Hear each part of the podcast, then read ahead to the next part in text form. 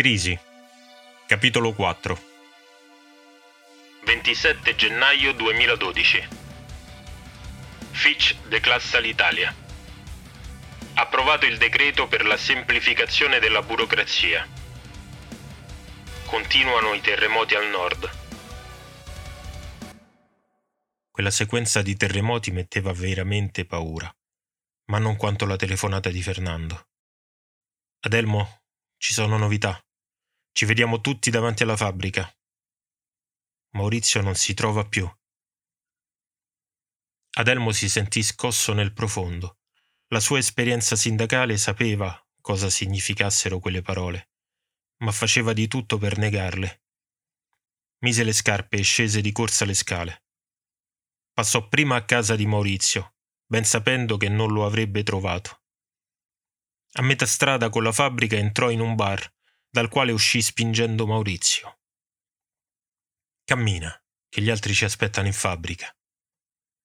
Maurizio cercò di fermarsi, ma una nuova spinta di Adelmo lo convinse a continuare.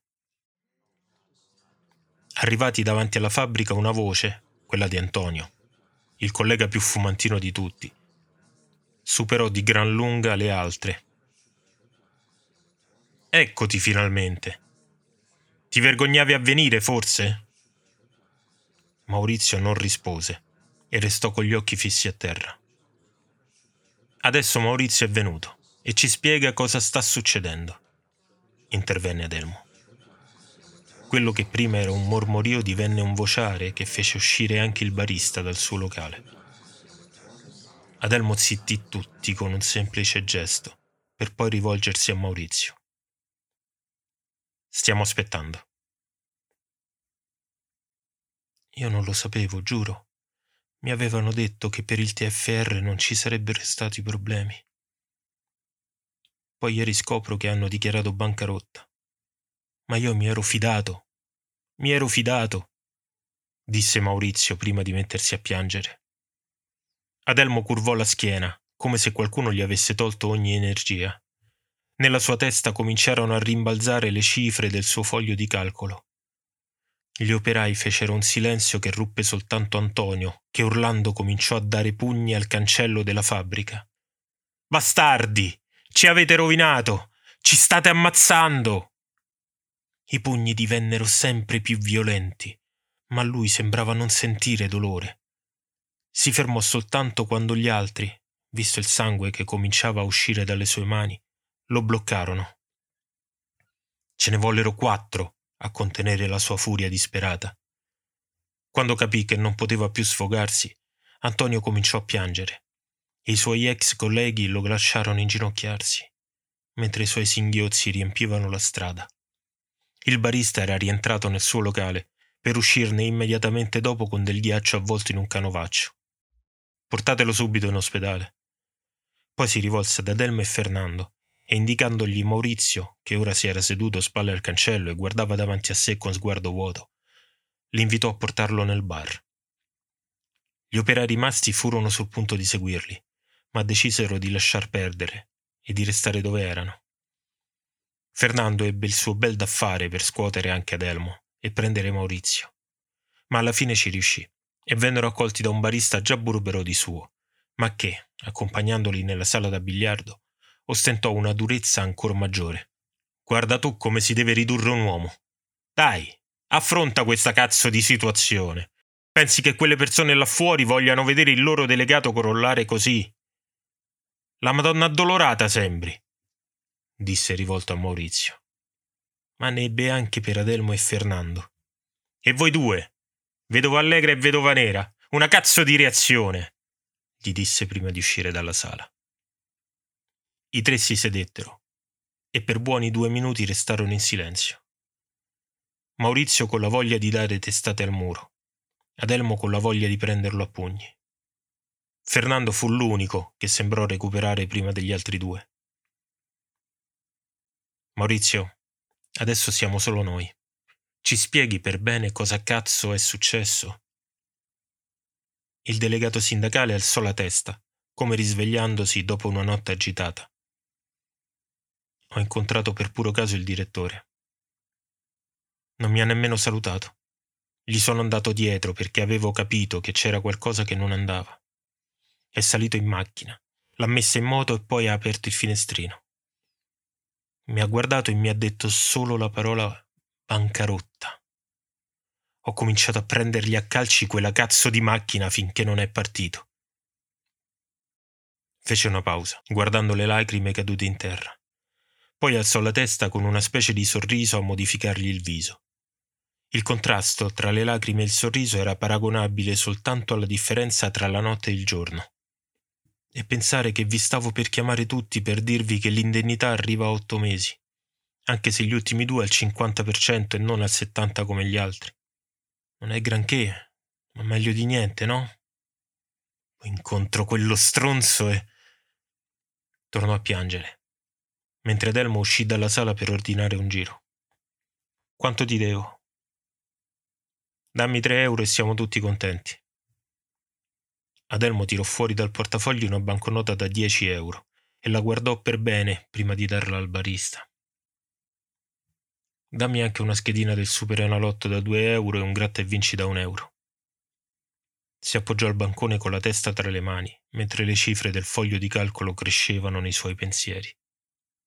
The news that no one wanted came crashing down. We had to face our fears and stand our ground. Heartbreak in our eyes, no more tears to be found. The factory's closed and the future's unwound. No more. No more tears to be found. No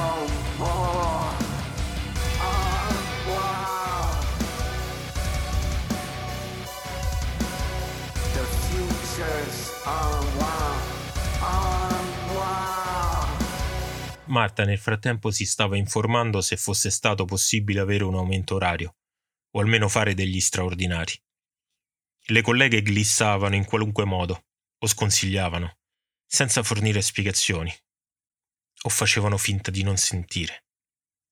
Inoltre, nella cooperativa in cui lavorava, nominare il sindacato era come bestemmiare in chiesa con relativa scomunica licenziamento. Adelmo invece si perdeva nel foglio di calcolo del bilancio familiare, cercando di tagliare dove era possibile. Quindi via le spese che potevano essere considerate superflue, via i capricci, via anche le passioni, che per Adelmo erano i modellini di navi da costruire e per Marta un libro a settimana. I modellini potevano anche restare quelli che erano per la felicità di Marta che si ritrovava così con meno cose da spolverare, mentre i libri potevano tranquillamente ridursi a due al mese, e comunque in economica. Adelmo passava da fasi di ottimismo sfrenato a stati di profonda depressione, da frasi come sono sicuro che ce la faremo. Ah, è impossibile andare avanti così. Marta lo aiutava come poteva a tornare di volta in volta con i piedi per terra, facendolo scendere dal paradiso o risalire dall'inferno. E non era poco. In fondo il purgatorio non è poi così male. She tries to work hard, she's the one who tries to react. Looking for a better way to solve the problem. Fight to keep going again.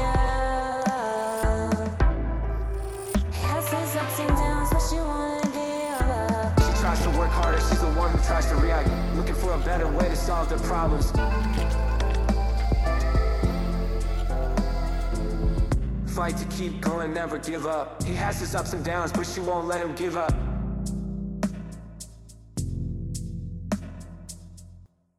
Equilibrio. È una vita che cerco di avere questa parola come faro. D'altronde non potevo fare altrimenti, una volta scelto con Marta di venire in un posto dove non conoscevamo nessuno e lontani dalle nostre famiglie, oltre che dalla nostra terra. Equilibrio nella vita, quando abbiamo perso il nostro bambino. Marta era vicina a un crollo che rischiava di portarmi via anche lei.